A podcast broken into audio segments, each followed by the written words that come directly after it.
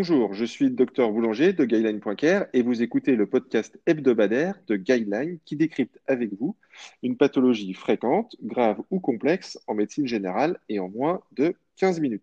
Cette semaine, nous accueillons Docteur Pillois, chirurgien digestif, et on va parler des lithiases biliaires. Bonjour Vincent. Bonjour Nicolas. Ravi de t'accueillir sur ce podcast. Vincent, peux-tu te présenter ? Alors Vincent Pillois, je suis chirurgien digestif euh, en clinique sur Nancy. J'ai fait mon cursus euh, donc, euh, au C H U de Brabois euh, notamment, où euh, actuellement j'exerce, j'exerce la euh, chirurgie euh, digestive et générale. Ok, super. Alors Vincent, tu viens de créer une formation en ligne d'une heure sur euh, la pathologie biliaire en général. Et j'aimerais revenir avec toi durant ce podcast sur les éléments clés à retenir euh, en médecine générale par rapport aux lithiases biliaires. Alors, peux-tu déjà nous, nous redonner la définition d'une colique hépatique ? Parce que, a priori, ce terme de colique hépatique pose problème, car ça ne porte pas trop D'accord. bien son nom, a priori. Alors, des, des coliques hépatiques, en fait, ça correspond à la mise en tension Euh, de la voie biliaire, notamment la voie biliaire accessoire, dont fait partie la vésicule biliaire. Ces douleurs typiques sont des douleurs épigastriques ou en barre, avec une irradiation dorsale, euh, avec une composante respiratoire, avec une inhibition à l'inspiration profonde qu'on appelle le signe de Murphy. Ok, super. Voilà la définition d'une colique hépatique. Voilà, donc en fait, la douleur, elle est plutôt continue, elle n'évolue pas forcément sous forme de crise. Alors, elle peut, euh, elle varie, en, euh, elle vient en fait par crise, mais euh, c'est une douleur brutale, en coup de couteau, euh, qui dure, qui s'installe sur quelques heures. Ça, c'est une douleur de colique hépatique, en général, qui dure moins de six heures, qui dure entre quatre et six heures. Ok, donc, donc la, la durée est très importante, c'est-à-dire qu'un patient qui décrit voilà. euh, une douleur épigastrique en barre et irradiation dorsale depuis euh, de plus de dix heures, c'est déjà plus une colique hépatique, quoi. C'est peut-être un diagnostic différentiel voilà. ou peut-être une complication euh, type, par exemple, euh, cholécystite, par exemple. Voilà, exactement. La, la notion de durée est importante euh, en termes de, de définition. La, la colique hépatique évolue moins de, de six heures. Euh, voilà, au-delà de six heures, on va commencer à parler de cholécystite. C'est déjà une crise qui est euh, plus importante, plus grave. Et en fait, la colique hépatique, c'est une distension des voies biliaires. Et la cholécystite, c'est une infection de la bile. Exactement. Donc, passé ce délai de quelques heures, il y a une stagnation de la bile qui va s'infecter et euh, d'où l'inflammation, la cholécystite, donc l'inflammation de la vésicule biliaire. Ok, ok, ok, je comprends un peu mieux. Et par rapport à la, à la, à la colique hépatique, la cholécystite ou l'angiocolite, euh, quelles sont les grandes donc, différences au niveau euh, clinique ? Alors, la, la, la, alors la, premièrement, la différence euh, au niveau clinique, c'est surtout le, l'infection, le syndrome inflammatoire qui n'existe pas lors de la colique hépatique. On retrouvera un syndrome inflammatoire clinique ou biologique dans la cholécystite ou euh, dans l'angiocolite. L'angiocolite aura en plus, au niveau clinique, un ictère ou un subictère et au niveau biologique, une cholestase avec une élévation de la bilirubine ou euh, du, une cytolyse et une élévation des gamma G T. Ok. Le, voilà, ah. je ne sais plus la, la, ta, ta question après. Bah non, mais c'était, ça, c'était, ça, la... c'était ça, Vincent. C'était euh, euh, la différence entre la colique hépatique, la cholécystite. Et en fait, il y a la colique hépatique, la douleur. Voilà, et tu me demandais le traitement. Voilà. Euh, dans ta question, il y avait le traitement. Oui, oui, voilà. Alors après, au niveau du traitement, quelles, quelles sont les, les différences de prise en charge exactement ? Quelles sont, on peut parler du alors, traitement. Euh, alors, le, on va parler du traitement médical parce que le traitement euh, de la lithiase vésiculaire est multiple et euh, dans un premier temps, il passera par le traitement médical. Sur une colique hépatique simple, le traitement antalgique de palier un et deux suffiront. Pour euh, le traitement de la cholécystite et euh, l'angiocolite, le traitement médical passe par une, antibio, euh, par une antibiothérapie, un probabiliste efficace sur les germes digestifs. Euh, en général, on pourra prescrire une mono ou une bithérapie, par exemple Augmentin seul ou Augmentin Oflocet, euh, par exemple. Ok. Bon, on est d'accord que la cholécystite et l'angiocolite, c'est euh, adressage direct aux urgences, quoi. En cas de suspicion, ce n'est pas un traitement en ambulatoire, c'est un traitement… Euh... Alors, la cholécystite peut relever du traitement en ambulatoire, ah, oui, si elle est bien tolérée. Donc, euh, effectivement, si les douleurs sont supportables, qu'il n'y a pas d'intolérance alimentaire avec des vomissements qui euh, contre-indiquent la prise en, euh, de, d'antibiotiques péros, la cholécystite pourrait être traitée en ambulatoire. Ça reste quand même la plupart du temps. Maintenant, si les douleurs ne sont pas supportées euh, et parfois nécessitent une hospitalisation pour pouvoir passer les antibiotiques, s'il y a effectivement une intolérance alimentaire. D'accord. L'angiocolite, elle, fait effectivement, on, on passe toujours, en tout cas fréquemment, par une hospitalisation pour euh, euh, une antibiothérapie et, et euh, prévoir euh, euh, une C P R E, c'est-à-dire une extraction euh, du calcul de la voie biliaire, avec, associée ou non à une sphinctérotomie, où on ouvre le, le, le sphincter d'Odi, donc qui est la réunion du, de la voie biliaire et du canal pancréatique. Et ça, c'est les gastro-entérologues qui euh, font la C P R E. D'accord, ok. Et par rapport au traitement chirurgical, alors, euh, on, on est d'accord qu'une lithiase vésiculaire asymptomatique ne doit entraîner aucun traitement. Alors, une lithiase vésiculaire asymptomatique, c'est-à-dire que cette lithiase a été découverte fortuitement, sans aucune symptomatologie, et elle ne relève pas de traitement chirurgical ni médical. Okay. Le seul traitement euh, chirurgical euh, et euh, dans les lithiases vésiculaires symptomatiques. Donc, des patients qui ont fait des crises de colique hépatique ou des crises de colique hépatique compliquées, c'est-à-dire cholécystite ou migration euh, lithiasique. Et euh, ces trois pathologies euh, nécessitent un traitement chirurgical qui doit passer par une cholécystectomie. Ok, ok, je comprends bien. Au niveau euh, des, des, des examens d'imagerie, il y a l'échographie, le scanner, l'I R M, la cholangio-I R M, qu'on appelle aussi la bili-I R M, si je ne me trompe pas, la C P R E, l'écho-endoscopie. Pour avoir les idées claires, euh, comment on peut résumer les deux ou les deux, trois examens clés en pratique pour le médecin généraliste à connaître euh, dans les lithiases biliaires et à demander? Alors, dans les lithiases biliaires, l'examen de référence, c'est l'échographie, de par sa sensibilité et de sa spécificité.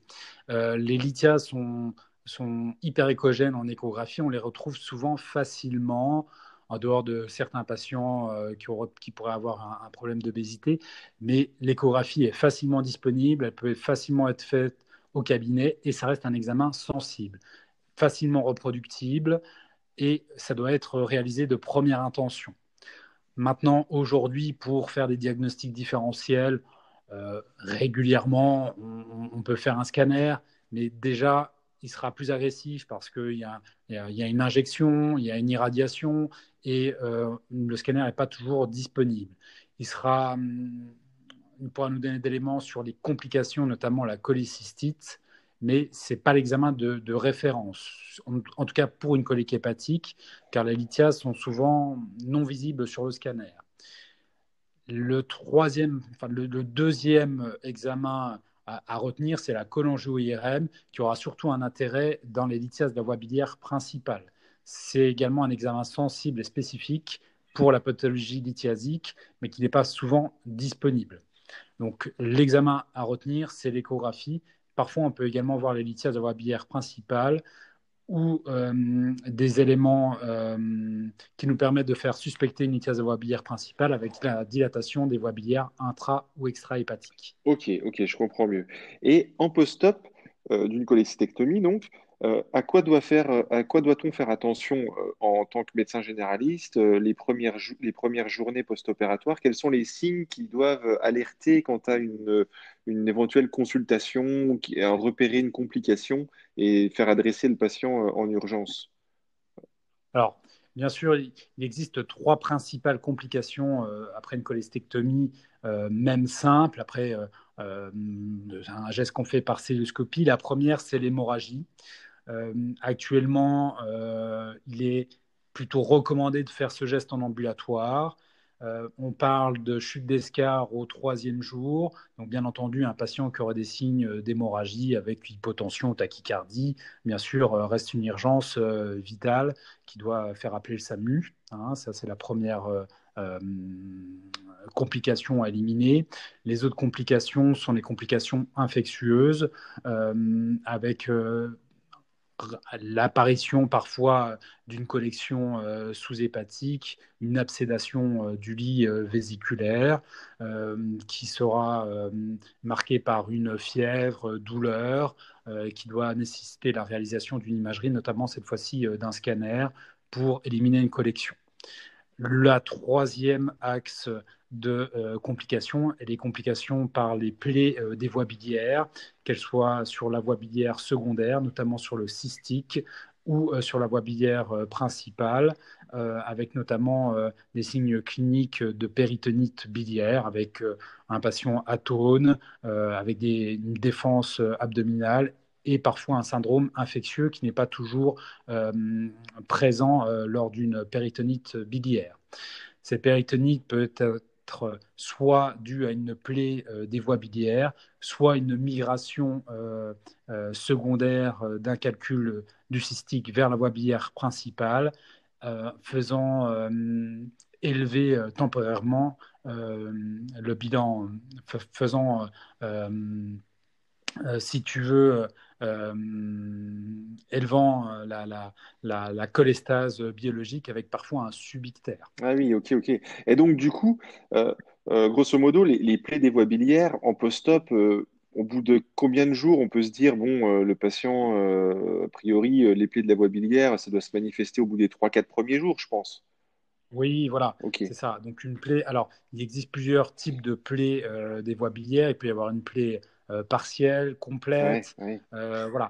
Euh, une plaie euh, complète, dans les quarante-huit heures, euh, le, le patient n'ira pas bien. De même qu'une plaie partielle, dans les quarante-huit à soixante-douze heures, euh, okay. euh, le patient aura une symptomatologie. Ok, super. Alors, si tu veux bien, passons à des questions un peu plus perso qu'on a l'habitude de poser euh, dans ce podcast. Euh, quelle est ta source bibliographique de référence en euh, chirurgie digestive ?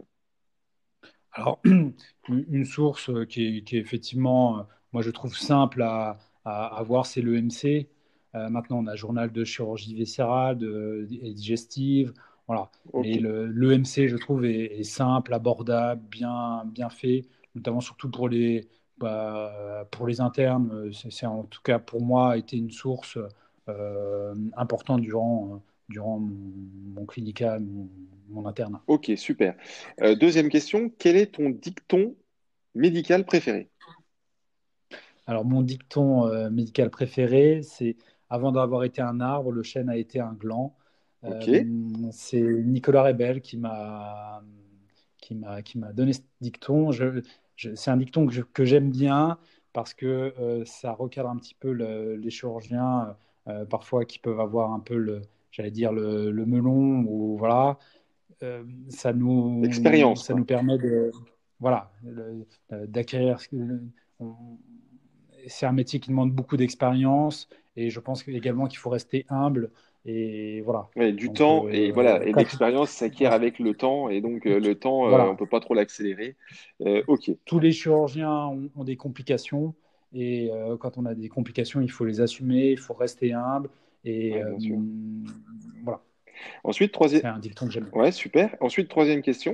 Quel est le meilleur conseil ? Alors, c'est peut-être la même chose. Hein. Quel est le meilleur conseil qu'un de tes maîtres ou patrons t'ait donné en médecine ? Alors, ça peut être plus vaste hein, que la chirurgie euh, digestive. Hein. On m'a dit une fois qu'il faut rester à l'écoute du patient. Il faut l'écouter. Quand euh, il dit que ça ne va pas, ou quand il, euh, quand il dit qu'il y a une complication. Voilà, il faut, il faut savoir l'écouter. Souvent, les, les, les gens ne se trompent pas. D'accord. Euh, pour une petite anecdote, euh, j'avais, euh, j'étais un, un jeune interne et euh, euh, mon, mon maître, voilà, qui était euh, monsieur Guillemin, avait fait une gastrectomie chez un chirurgien en retraite.